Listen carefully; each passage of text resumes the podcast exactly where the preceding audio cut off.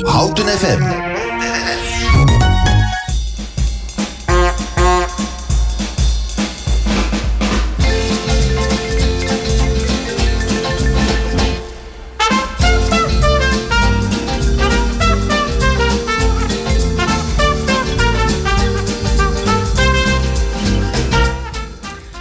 Hele goede woensdagmorgen. Het is vandaag 26 april. Vandaag regent het. Het regent lintjes vandaag. Dus uh, kijk niet raar op als u onze burgemeester door de gemeente ziet fietsen met een klein gevolg. Want hij gaat vandaag weer alle onderscheidingen uitdelen uh, in het kader van de lintjesregen. Want morgen is het Koningsdag. U luistert naar Omroep Houten met het programma Welzijn Houten. Wij zijn vandaag tussen 10 en 12 live te beluisteren via 107.3 FM. Of natuurlijk streaming via een laptop of een uh, PC. Uh, via de website www.omroephouten.nl. Daar is zo'n mooie button met radio luisteren. En dan kunt u ook gelijk meekijken bij ons in de studio. Dan kunt u zien dat er naast mij Henk Donker zit. Goedemorgen Henk. Hi, goedemorgen. Leuk om weer de uitzending samen met jou te doen. En aan de knoppen staat vandaag uh, Paul Gerards. Goedemorgen, Paul. Goedemorgen allemaal. Ja, zonder jou geen uitzending, dus ik ben ook heel blij dat jij er bent. Ja. En tegenover mij een gast waarover ik straks wat meer ga vertellen. Mocht u tijdens deze uitzending vragen hebben aan onze gast of aan ons, dan kunt u ons live bellen tijdens de uitzending, dus tussen 10 en 12, direct naar de studio op nummer 030 3020 765. En dan kan Paul u indien noodzakelijk bijschakelen. Maar mocht u dat nou te spannend vinden of u luistert in de herhaling, u kunt ons ook altijd even mailen. Ons e-mailadres is welzijn.omroephouten.nl U kunt ons mailen als u vragen heeft naar aanleiding van de onderwerpen die we in ons programma hebben. Maar ook als u bijvoorbeeld onderwerpen wilt aandragen. Of u zou misschien willen toetreden tot ons leuke team om dit mooie programma weer wekelijks te maken. Wij kunnen heel nodig handjes gebruiken, zowel in de redactie, achter de microfoon, maar vooral ook bij de techniek. Dus schroom niet, mail ons welzijn.omroephouten.nl Wat gaan we doen vandaag? Nou, ik zei al, er zit een gast tegenover mij. Dat is Frank Magdelijns. Goedemorgen Frank. Goedemorgen. Daarover strakjes meer. En in het tweede uur, Henk, heb jij van alles en nog wat voorbereid rondom de Oranje Dag. Nou, we hebben twee dingen tweede uur. Ik heb even de programma's voor morgen uh, uitgepluist. Omdat er ook een uh, nieuw onderdeel is in Schalkwijk. Dus die gaan we eventjes tippen voor u allemaal. En we gaan even verder in op de kant. We doen de laatste weken, doen we meestal in dit tijd uh, van het jaar, over de ping-ping. Nou, er zijn wat uitzendingen geweest waarin we gezegd hebben: uh, als je het uh, niet breed hebt, waar kan je wat extra halen? Mm -hmm. Nu draai je hem om. er is een heel leuk boekje verschenen van de Plus. niet de Supermarkten Plus, maar Plus als organisatie van een blad. Waarin Tom draaien zeggen: maar zonder er slechter op te worden, hoe kan je een heleboel besparen? Oh, dat zijn mooie tips. Gaan we dus straks... Net even andersom. Niet halen, maar eigenlijk een beetje binnen je gezin brengen. Ja, uh, ik krijg een uh, cue van uh, Paul. Je moet wat dichter bij de microfoon zitten, zodat we jou wat beter kunnen verstaan. Is het weer zover, Paul? Ja, het is weer zover. Okay. Laten we er even uitgaan voor wat muziek. En dan ga ik graag in gesprek met jou, Frank. Ja.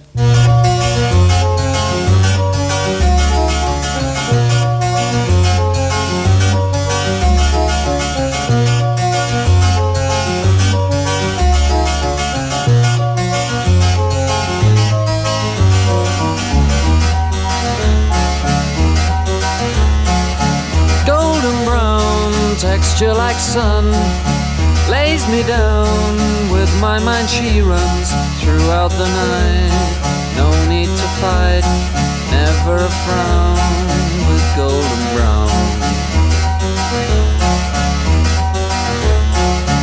Every time just like the last on her ship tied to the mast to distant lands takes both my hands never a frown with golden brown.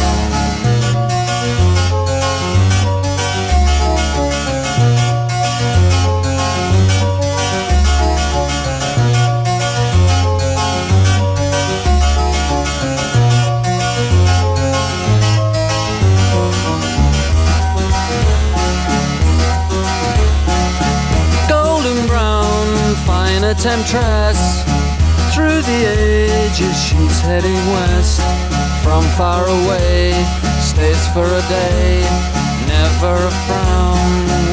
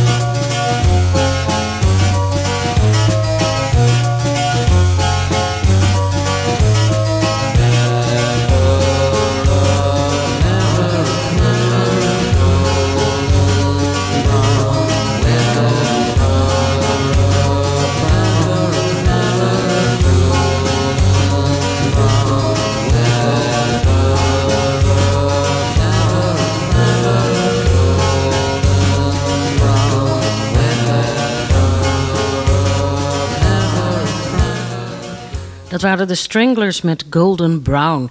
Tegenover mij uh, Frank Magdelijns. Ik ben hem uh, in uh, september tegengekomen op de activiteitenmarkt.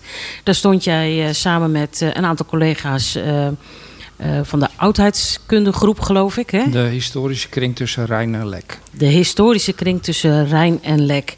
En toen raakten wij aan de praat en je zei van... goh, ik heb medio april komend jaar best wel wat leuke onderwerpen... om bij jou in de uitzending te bespreken.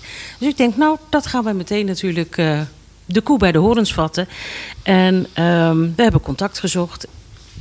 En wat was nou de directe aanleiding om in eind april bij mij in de uitzending te komen. Wat was er zo leuk om dat te bespreken?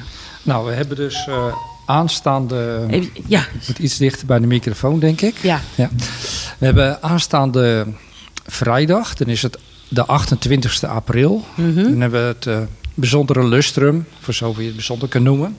Dat 100 jaar geleden de eerste busdienst ging rijden tussen Utrecht en Schalkwijk. En die bus reed via Houten. En uh, dat was een hele happening in die tijd. Mhm. Want de, ondanks dat we al 25 jaar lang een auto uh, in Houten hadden, een aantal auto's, uh, was dat, hadden veel mensen nog niet in de auto gezeten. Mm -hmm. Dus de eerste dag heeft de bus zes keer heen en weer gereden tussen Schalkwijk en Utrecht. En een retourtje kostte toen 1 gulden.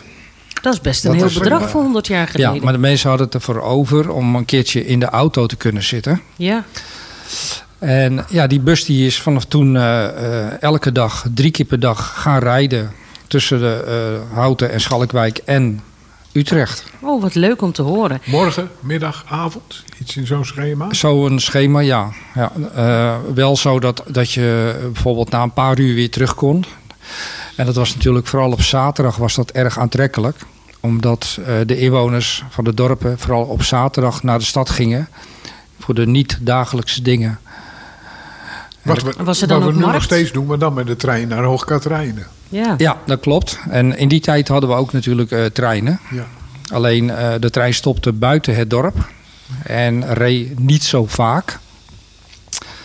Um, dus de bus was echt een uitkomst om toch naar de andere dorpen te gaan en niet van paard en wagen of uh, benenwagen afhankelijk te zijn. Ja, je moet ook denken dat in 1923 de trein al, uh, nou moet ik even heel snel 75 rekenen. jaar bijna, denk ik. Hoeveel?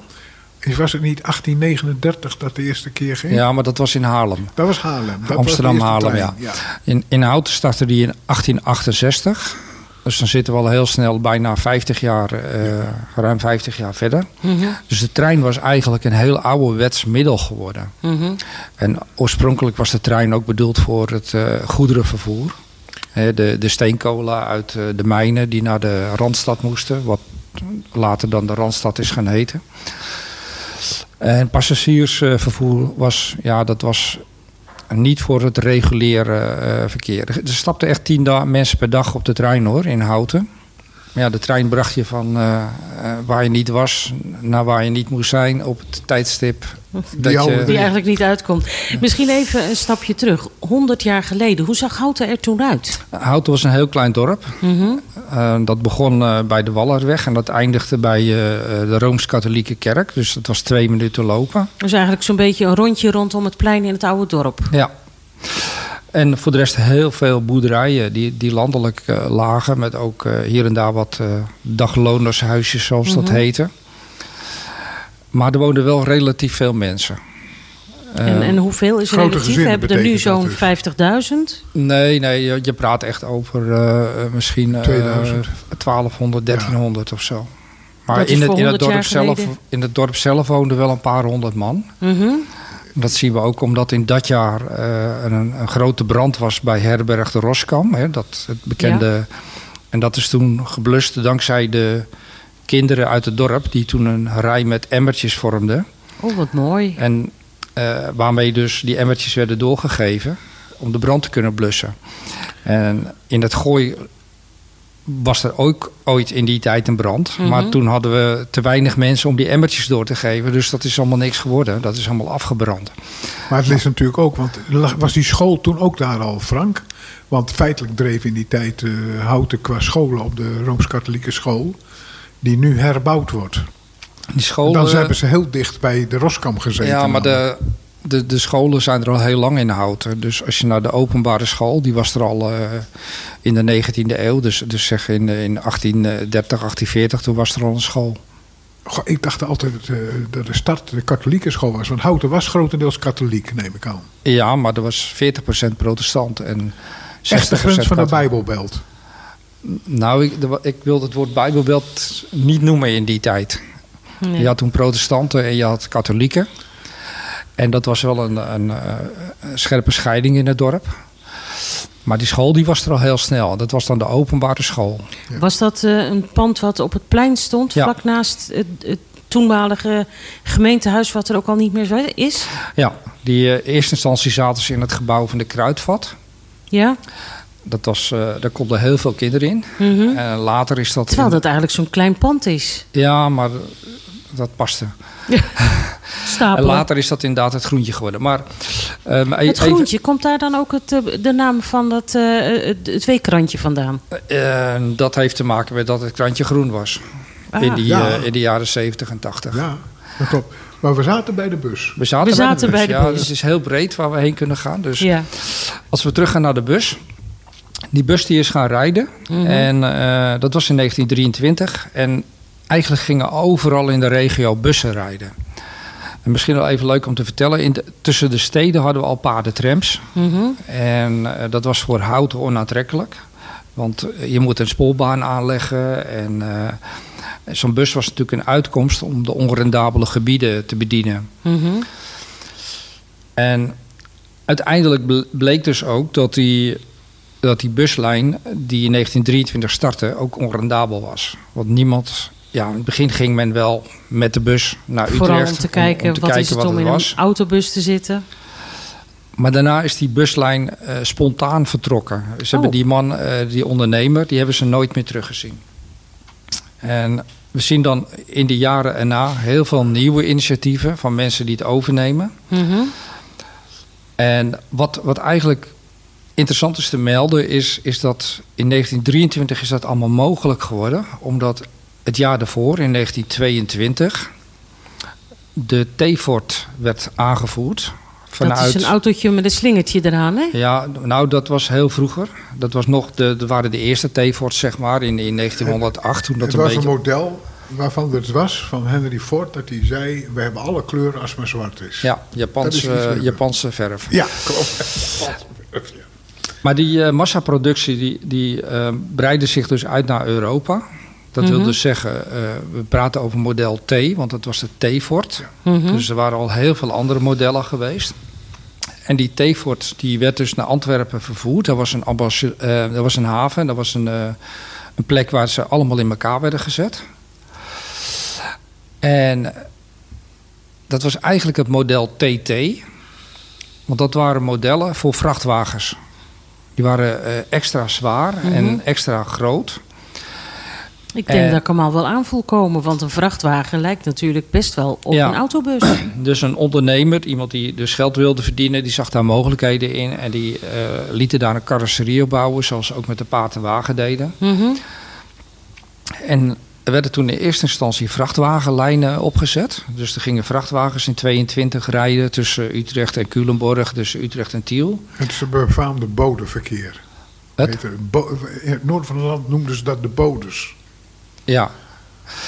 Maar het ving bij ons de beurtschippen. Dat waren dus De trekzuiten. de, ja, of, of, of hoe ze het ook precies eh voor Die vervingerd. Ja.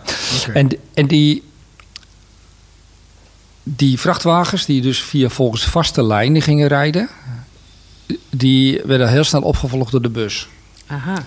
En tot 1932, zeg maar de eerste drie, eh, negen jaar, was dat één groot geëxperimenteer met lijnen en, eh, en vergunningen. En, en, en ja, voordat je het weet, stopte zo'n ondernemer. Bijna weer. letterlijk opnieuw het wiel uitvinden. Nou ja, ja, Ja. Wa- Waar in Houten was de bushalte? Want ik neem aan dat een buslijn ook een bushalte heeft dan. ja, ik heb hier een artikel geschreven in het eh, blad van, de, van ons, van het Krommerijgebied. Ja? En eh, ehm, daar staat dat hele verhaal eh, beschreven. En je ziet hier dus de bus in Ja. 1925 geparkeerd staan voor ehm, de Voor kerktoren. engel. Nee, voor de kerk. Ja, de kerktoren was eh, eh, de bushalte van Houten, dat was het centrum. Mhm. En hij reed ook naar het Gooi later. En dan stopte hij ook bij de kerk. En in Schalkwijk denk ik eh, bij de Brink. Oké. Hey, dat het een lijn was, Utrecht-Schalkwijk op een gegeven ogenblik. Ja, Eh, zegt dat ook dat Schalkwijk groter was en belangrijker was op dat moment? Het is misschien heel ver gezocht, maar... Ehm, Schalkwijk was, was inderdaad eh, op een bepaald moment in de geschiedenis groter dan Houten. Qua inwoneraantal. Maar de, de kern was altijd heel klein. Want het, het ging natuurlijk, als je naar inwoners kijkt, moet je ook de boerderijen Ja, meetellen. De En- landerijen eromheen. Ja, Dus- en, en dan was Schalkwijk was groter. Maar we praten nu over de 1923 en toen was Houten weer groter. Maar het ontliep elkaar niet veel. Hoeveel gingen ongeveer in zo'n bus? De, er konden best veel mensen in de bus. Eh, zeg maar, eh, sommige bussen hadden 12 personen, sommige hadden er 17. Als ze later met, eh, niet met die T-fortjes gingen rijden, maar met Renaults, dan konden er inderdaad een man of 17 in. En je mocht ook naast de chauffeur zitten, want dat was ook een plek. Ja. Leuk. Zullen we eens even naar een stukje muziek luisteren? Jij hebt wat eh, muzieknummers doorgegeven die je graag wilde horen. En een daarvan is van Tasmin Archer, Sleeping Satellite. Heeft dat te maken met de busverbindingen en communiceren? Of vind je het gewoon een ik lekker heb nummer? gewoon wat rustige muziekjes eh, uitgezocht. Gaan we naar luisteren.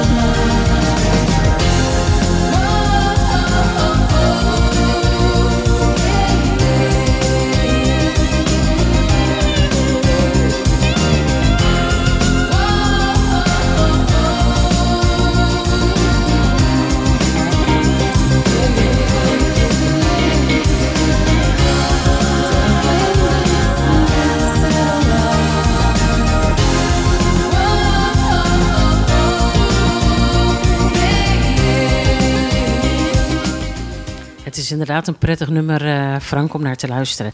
Tegenover mij Frank Magdaleins. En eh, we hebben in de, voor de muziek van alles en nog wat gehoord over de eerste autobus die vrijdag 100 jaar geleden door Houten heen reed. En dat was een buslijn Utrecht, Houten, Schalkwijk, als ik me niet vergis. Klopt dat? Eh, ja, maar hij ging ook regelmatig naar het gooi. Ja. En dat was omdat eh, de busondernemer eh, wilde experimenteren met eh, ja, wat wel rendabel was en niet rendabel was. ja. Is daar door de jaren heen eh, een tendens te zien? Dingen die opnieuw geprobeerd worden en weer om dezelfde reden stoppen? Ja, eigenlijk eh, zien we wat er in 1923, 1924 speelde. Namelijk onrendabele buslijnen naar Schalkwijk en het Gooi. Mhm. Dat dat ook eh, tegenwoordig nog steeds eh, speelt. Er zijn Oh. elke keer te weinig mensen om met de bus te gaan. Een, een, een heel mooi voorbeeld is de periode eh, 1930. Toen, nee, eigenlijk was het 1932. Dat is altijd lastig met die jaartallen. Maar toen reed er dus een bus van eh, Utrecht, Houten naar het Gooi. Mhm. Schalkwijk was eh, opgegeven door eh, de busondernemers die op dat moment het voor het vertellen hadden.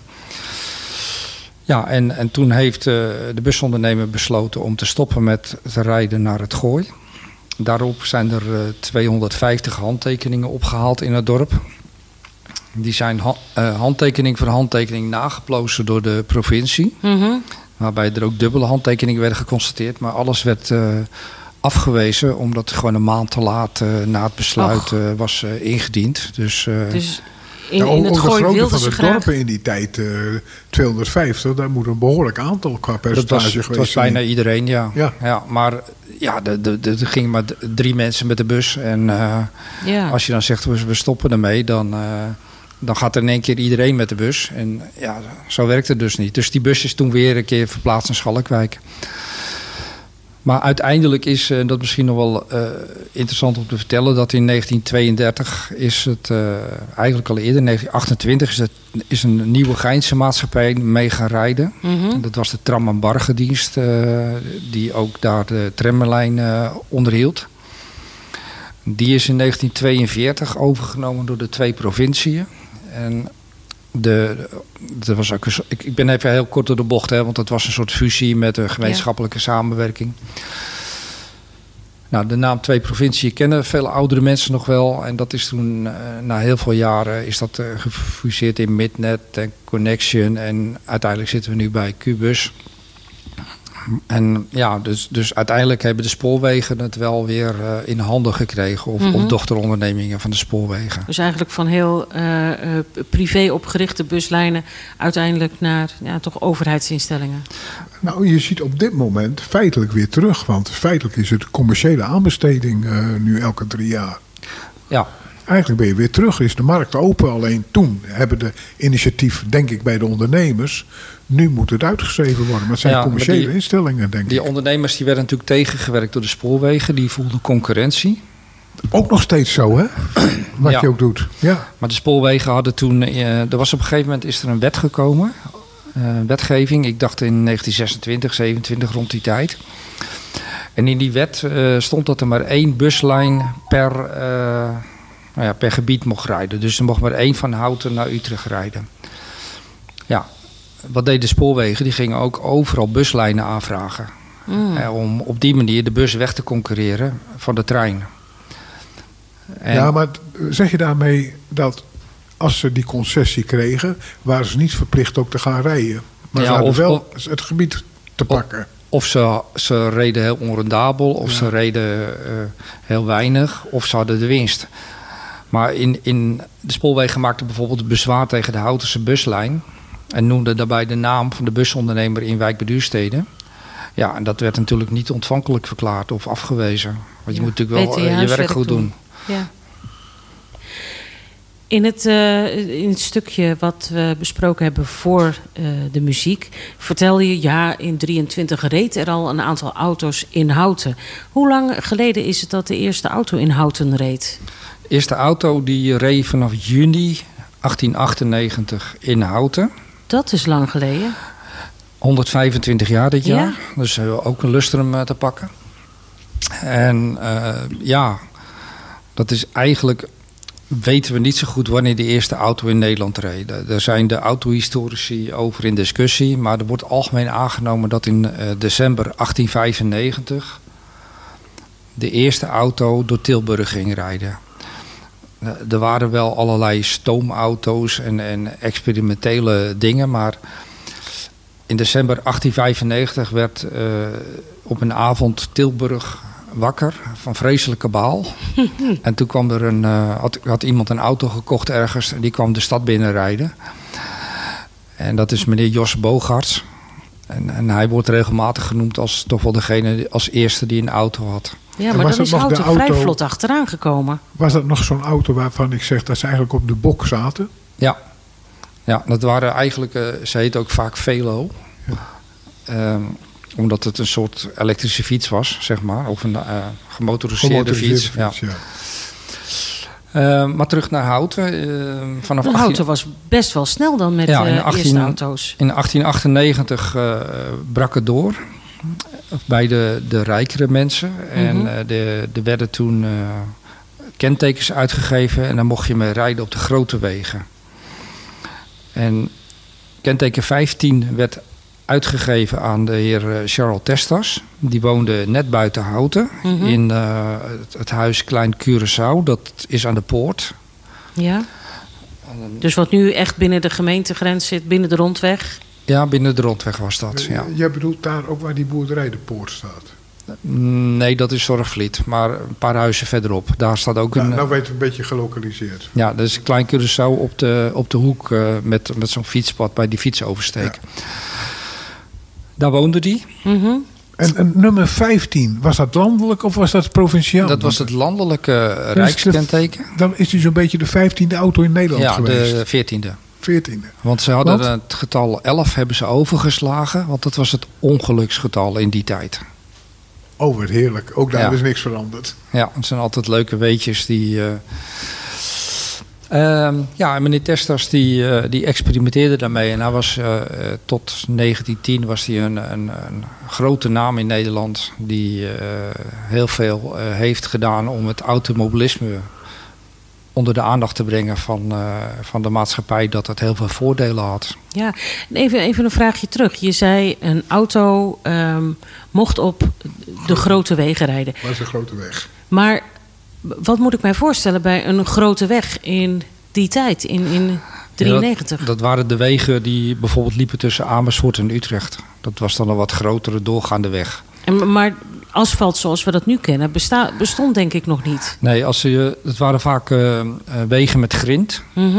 En die, die bestonden sinds 1840. Ja, Macadamwegen heette dat. En als er daar zo'n auto over reed... Nou ja, je moet dan denken, dat was dan een, een soort koets op wielen. Mhm.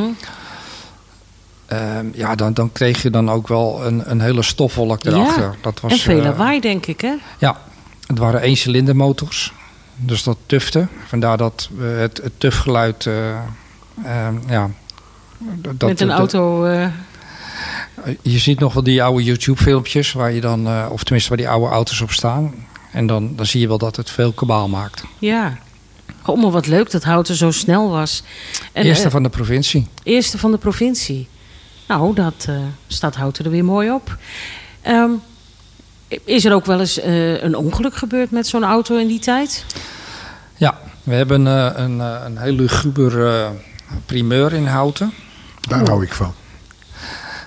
In eh, 1899, in februari, eh, ging meneer Testas eh, na de winter eh, zijn auto van de stal halen. Want die stond in de stal geparkeerd. Mhm. En hij had ook altijd een koetsier die meereed. Ik weet niet of hij er toen bij was, maar onderweg naar eh, eh, zijn ouderlijk huis in eh kasteel Oud-Wulven passeerde hij ehm, een paard en wagen. Ja. En daar zat een boerenknecht op. En die paarden waren nog niet helemaal gewend aan, aan deze auto. Dus die gingen stijgeren en die sloegen op hol. En de knecht die heette Van Dijk, Jervaas van Dijk. Die is toen van de bok afgevallen. Kwam met zijn hoofd op een steen terecht. En is naar de dichtstbijzijnde boerderij gebracht. En ik vermoed dat dat boerderij Den Oord is. Gezien de locatie in de beschrijving eh, in de krant. Mhm. En daar is hij overleden. Och, Dus En- de eerste verkeersdoden. Daarmee hebben we inderdaad de eerste verkeersdoden in Nederland, waar een auto bij betrokken is. Eh, die is dus gevallen in Houten op wat tegenwoordig de Lupineoord is. Ja. En tot nu Dus toe ging dat is men niet altijd... zo'n mooie score voor Houten dan weer. Nee, ik zei ook luguber. Ehm, tot nu toe was, de, eh, was bekend dat de eerste dodelijke auto-ongeluk was op de Kouberg in Mhm. 1901. Maar dat was iemand die in de auto zelf zat. Ja. Ja, die had een probleem met de remmen. En ja, de remmen waren natuurlijk eh, ook natuurlijk nog niet helemaal doorontwikkeld. En waren vaak ook van die hendels die je tegen je wiel aan moest houden, zoals met een kinderwagen. Ehm, ja, die, di- dit is dan niet dat de inzittende eh, overleed, maar wel een andere verkeersdeelnemer. En tot mijn grote verbazing eh, bestaat het graf van de betreffende slachtoffer nog steeds. Het is te zien op de Ireneweg. Echt waar. Wat bijzonder. Ja, en eh, ik heb aan de gemeente gevraagd van... joh, waarom is dat graf er nu nog?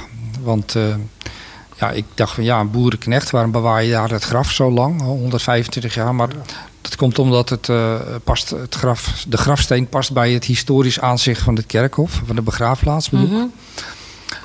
En het is een, eh, een, een, ja, een monument geworden, een gemeentelijk monument. Dus Maar het is dus geen monument omdat hij het eerste verkeersslachtoffer was, maar omdat er zo'n mooie steen op staat. Dat verhaal was niet bekend bij de gemeente, dat nu dus wel. En eh, ja, hij ligt dus nu begraven 75 meter naast meneer Testa zelf. Wat bijzonder. Het eerste dodelijke slachtoffer van een verkeersongeluk naast de bestuurder die het veroorzaakte. Ja, natuurlijk niet expres gedaan, maar Nee. eh, ja, dat is, eh, het, het hoort bij de pionierstijd, zeg maar. Hè, dat, eh, Ja. En, ho- en hoeveel auto's reden er in Houten toen die buslijn in 23 kwam? het is na 1918 heel hard gegaan. Ja? En eh, ik, ik schat dat je dan moet denken aan een, een stuk of tien. Dat is best veel. Ze- 1918, dat is aan het begin van de Eerste Wereldoorlog. Hoe had Nederland dan de rijkdom om dan toch auto's te kopen? Of houten met name dan? De Eerste Wereldoorlog begon in 1914. Ja? En toen viel de, alles stil, want in 1914 be- begon men inderdaad met, eh, met de ontwikkeling van auto's. En steeds meer mensen gingen dat kopen. Het waren ook motoren. Hè? Mhm. Motoren en auto's liepen gelijk op. En omdat er heel veel gebrek was in, tijdens de Eerste Wereldoorlog, is het eh, allemaal stilgevallen. Mhm. En toen de Eerste Wereldoorlog was afgelopen in 1918, 1919, werden heel veel vergunningen uitgegeven. Maar dat waren dan tegen die t- tijd waren het allemaal provinciale eh, kentekens. Oké. Even een- paar dingen erover. Je zegt, eh, eh, als je over die tijd praat, eh, er was, eh, alles viel stil. Was dat omdat alle staal voor de oorlog nodig was? Of omdat, eh, wat ik kan me voorstellen, voor de kanonnen enzovoort. Of gewoon de hele industrie viel stil. De industrie was omgeschakeld in het leveren van eh, auto's voor, eh, Voor het leger. het leger. Ja. Ja. dat dat werd in ontwikkeld. Ja.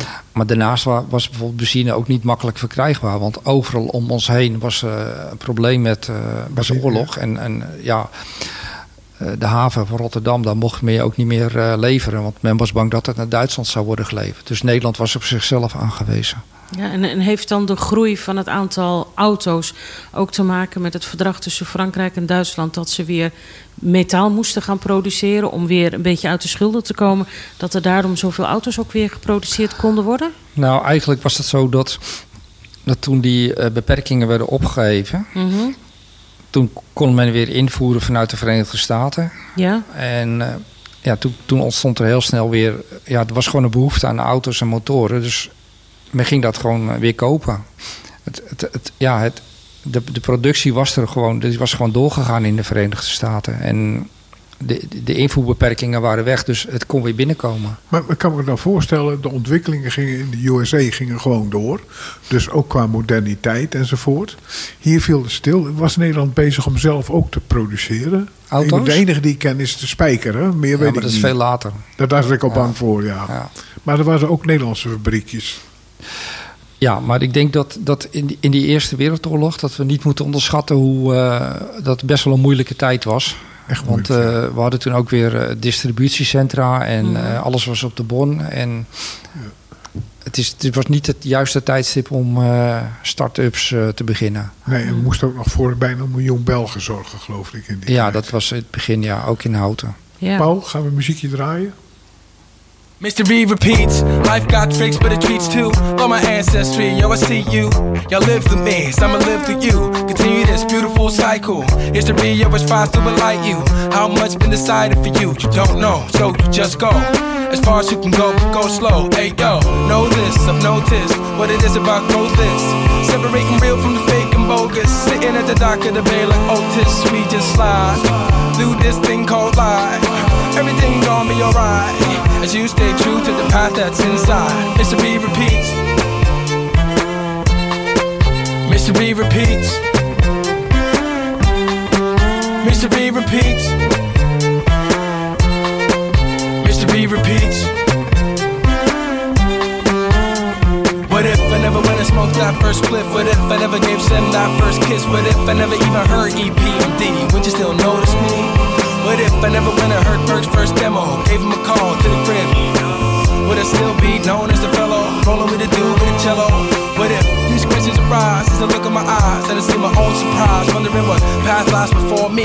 Probably the same as the ones before me. And I'll pass it right down to my seed, a mystery indeed. I'll tell him how proud I be. Go ahead, make history. Mr. B repeats. Mr. B repeats.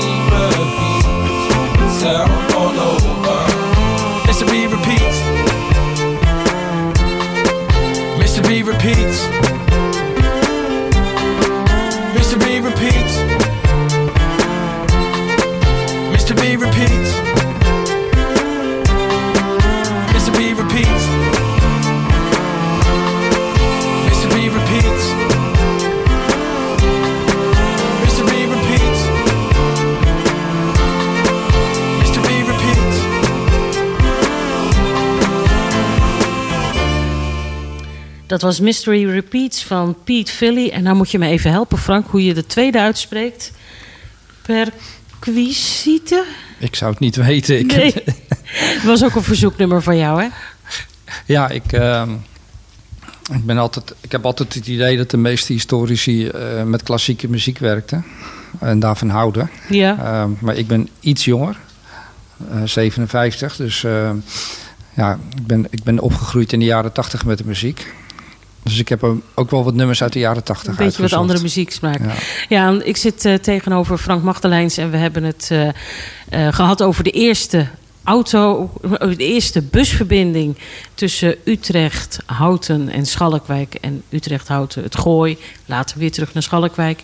En over de eerste auto's in Houten. Ook zelfs het eerste dodelijke ongeluk met een auto van heel Nederland in Houten. Mooi voor onze reputatie, niet? Ehm, wat zijn er nog meer voor leuke feitjes te vertellen voordat we naar ons laatste onderwerp te gaan? Of Ben ik nog wat vergeten te vragen? ja, ik kan natuurlijk heel veel... eh, Ja, misschien is dat niet de juiste vraag aan een historicus. Nou ja, ik ben zelf wel heel erg geïnteresseerd in die periode van 100 jaar terug. Mhm. Om te kijken wat gebeurde er precies 100 jaar geleden. En, en, eh, in 1917, eh, t- toen was ik al eh, bezig met het- de ontsporing van de trein hè, hier in Houten, waarbij de koningin aanwezig was. Mhm. En zo is het leuk om, om op dit moment gewoon elke keer 100 jaar terug te beleven. Dus eh, in 1923 eh, heb ik dus al genoemd van hebben we dus het lustrum van eh, De eerste de eerste auto die in de auto verscheen, eh, de eerste buslijn. Wat, wat we ook eh, hadden 100 jaar geleden was dus de brand bij eh, de Roskamp, wat ik Mhm. net al eh, vertelde. Daar was er een, een hooiberg in de brand gegaan. Op een, misschien toch wel even leuk om te vertellen dat 100 jaar geleden hadden we een hittegolf in juli. En dat, die Toen ook al. Ja, maar die hittegolf was de, de, de heetste zomer. Dus ze zijn begonnen bij het KNMI. Eh, ja, het is jammer dat John, 1900 dacht ik ongeveer. ja, het is jammer dat John er niet aanwezig is, want dit is John's wereld. Is John Nellestein, die hier normaal altijd zit, begrijp ik ook. Ja, die is vandaag eh, met de burgemeester op pad voor de Ja. windjesregen. En John heeft bij het KNMI gewerkt, dus Ja. die weten ook dat eh, vanaf 1901 zijn de waarnemingen begonnen bij het KNMI. En in 1923 hadden ze de heetste zomer sinds het begin van de waarnemingen. En dat Mhm. werd pas in 1975, werd, werd die hittegolf eh voorbijgestreefd. Dus ook zelfs in 47 lukte het niet om zo'n zware hittegolf te krijgen. Mhm. Het gevolg was wel dat er toen het eh, afkoelde er regen kwam en dat er hooiboerroei ontstond. En dat was, bij, eh, was altijd een probleem. We hadden veel boerderijen, we hadden veel hooi.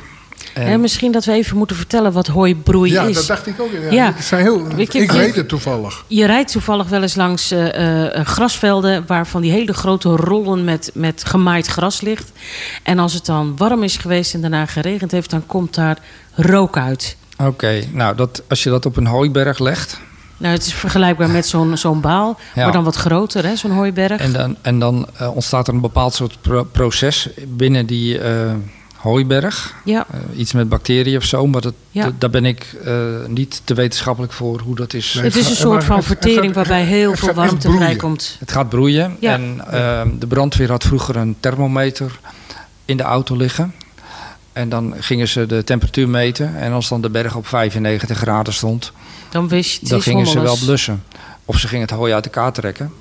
Ja, dat gebeurde. Maar het, het- het was de grote angst van de boeren in augustus over het algemeen. Ja. hè? En in dit geval was dat dus in, in juli.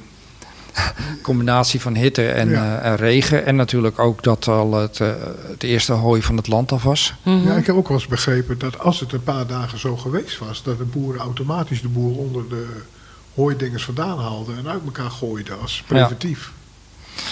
Maar in dit geval was het dus achter het gebouw eh, van de Roskam. Die hooiberg stond in de brand. En dat sloeg al over naar het achterhuis van de Roskam. Mm.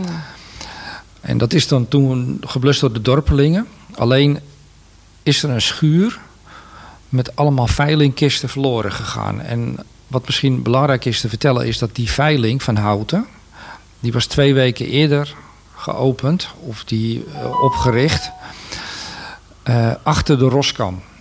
Fruitveiling? De, de fruitveiling, ja. Ja. Die eh, is, in, eh, is, is ontstaan op het land eh, van de Roskam. Het is pas in 1925 overgedragen. Maar ja, als dan gelijk de, de, de landeigenaar brand heeft, dan slaat het ook over op die veiling. En de veiling en de bank en de maalderij, dat waren de, de drie economische factoren van, van, Van houten. Ja. Maar de veiling was, was super eh, eh, rendabel. Want het, was een heel, het is hier altijd een hele rijke agrarische omgeving geweest. Mhm. Dus eh, die kosten die waren er heel snel uit. Het was namelijk niet verzekerd, die, die kisten. Jeetje. Maar wat een, een domper dan als je net zo kort gestart bent met een veiling en je bent dan al je kisten al kwijt. Ja, maar dat was natuurlijk coöperatief, dus het was voor iedereen een domper. Ja, En, eh, maar, maar het is eigenlijk was dat een beetje de enige brand eh, die ik heb kunnen terugvinden in het dorp van Houten. Want voor de rest brandde alles Ja. eh, op het land. ja. Dat brengt ons eigenlijk erbij. Je zegt van nou, 100 jaar geleden gebeurde er best heel erg veel. En er is mij ter oren gekomen dat jij een cursus geeft bij Van Houten en Co. over ja, alles wat er in Houten in de geschiedenis gebeurd is. Ja, sinds dit jaar. Ja, Bij eh, Cursus en Co heet dat dan. Ja. Volgens mij is dat het vorige cursusproject, zoals het vroeger heette. ja Cursus en Co is tegenwoordig onderdeel van Van Houten en Co. Ja. ja? En eh, ik geef daar vier avonden eh, les, zeg maar, ja, uitleg, lezing aan, aan geïnteresseerden. En dat zijn mensen die wat meer willen weten over de Houtse geschiedenis. En mensen die nieuw zijn. Het is een basiscursus, dus het gaat eh, razendsnel. Want ik begin eh, bij de mammoet in de ijstijd. En eh, ik kan alvast een spoiler geven. Ik eindig bij Kees van Dalen met eh, dat we fietsstad zijn geworden. 1998. Eh, t- nee, 2018. We staan, We zijn een keer eerder toch ook geweest? ja, dat was lang. 2008. Elke, elke tien jaar worden Elke wij tien fiets. jaar, Elke ja. tien jaar worden wij fietsstad. Meer kan niet. Want dan, je mag- Oh, want nou, dat is wel weer een nieuwtje voor mij. Want ik denk, wij blijven het zo. Nee, maar je bent het voor een jaar en dan mag je het tien jaar niet meer zijn. ja, En dan mag je, ja, want anders zou het elk jaar worden. Eh, Dat bedoel ik, ja. ja. dat zeg ik heel arrogant als houten. eh. Maar ik weet wel zeker. Maar die, die cursus, ja, die, eh, ehm, ja, dat is gewoon heel leuk. En eh, in twee uur tijd, het gaat razendsnel, want er valt gewoon heel veel te vertellen over de Houtense geschiedenis. We hebben het nu net gehad over 100 jaar terug, maar eigenlijk eh, gaat onze geschiedenis dus veel verder terug. Omdat eh, het, het gebied hier is altijd heel interessant geweest. Ja. En, en voor de Romeinen, die, die woonden hier heel veel.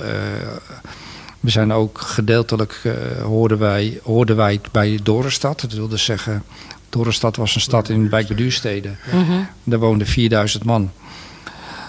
Maar die moesten ook eten hebben. En die hadden dus allerlei landerijen. En die strekten zich uit tot aan het gooien. Zo. Dus er zit heel maar veel aan geschiedenis Dorenstad hier. zijn de vikingen ook geweest. Hè? Er zit daar nog een relatie in. Ehm, ja, de, ehm, nou ja, de vikingen, die hebben op een gegeven moment, eh, die waren zo vervelend dat de koning of keizer, ik weet niet wie er toen de baas was, die zei van nou, ik ga jullie niet bestrijden. Jullie moeten maar, jullie krijgen een stuk eh, gebied en dat is dan van jullie. Dus toen vielen we onder eh, een Roderick of zo. En dat was toen een soort. Dat eh, soort namen hadden ze. En daar hadden ze ook nog een grote rode baard ook. Waar. Ja, en, maar wij waren toen, eh, vielen toen onder Deens gezag. Maar ja, dat staat Ja. wel wat verder af van de bus, denk ik. En zo. Ja. Leuk om dat allemaal te horen.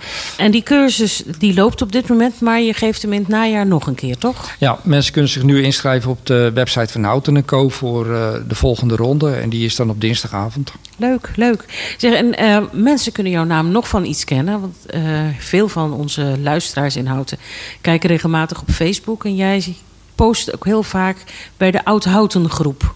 Ik heb in 2009 de website oudhouten.nl gemaakt. En bij een website hoort sociale media.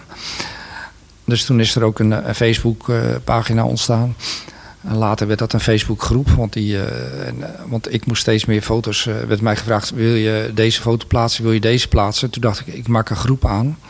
En dan kunnen mensen zelf hun eh, foto's plaatsen. Ja, En eh, sinds 2017 is die groep er. En, maar dat zit vooral in de nostalgie, zeg ja. maar. Ik kan trouwens iedere luisteraar aanraden om daar eens op te neuzen. Want het is erg leuk om even terug te kijken in onze korte geschiedenis.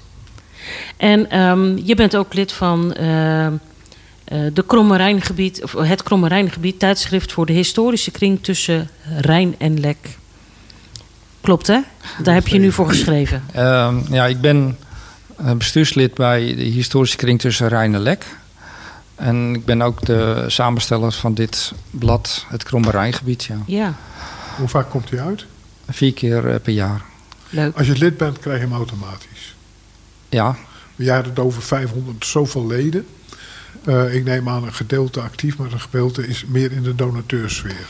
ja kijk, bij een vereniging heb je altijd dat, dat 10, 15 procent echt actief is. Ja, En klopt. betrokken. En, en de rest is inderdaad eh, geïnteresseerde. En die, eh, dat is met elke vereniging zo. Ja. Mochten mensen meer willen weten, eh, waar kunnen ze contact opnemen? Of moeten ze dat even via welzijn het omroep houten doen? Ehm, ze kunnen op de website van de historische kring tussen Rijn en Lek eh, Helemaal contact goed. opnemen. Die zal ik straks bij eh, uitzending gemist noteren. Dan eh, kan iedereen het makkelijk terugvinden. Frank, dankjewel voor je mooie verhalen. De eerste buslijn in Houten, de eerste auto's in Houten, de eerste, eh, het eerste dodelijke ongeval met een auto. En de cursussen die je geeft, het boekje waaraan je meewerkt. Het is eigenlijk te veel voor in één uur. Maar bedankt voor je mooie verhalen. Ehm, wellicht dat je nog eens een keertje terug kan komen als er eh, mooie heugelijke feiten te melden zijn. Dankjewel. En wij gaan eh, afronden voor het eerste uur welzijn houten van woensdag. Wat is het vandaag? 26. 27 april, hè? 26 april. 26 april. 27 is de koning, ja. Ja, oh, ik ben helemaal van mijn apropos. Ik hoop toch zo dat onze burgemeester straks binnenloopt en een lintje voor mij heeft. Maar dat zal niet. Jij hebt ze zelf wel kunnen lezen.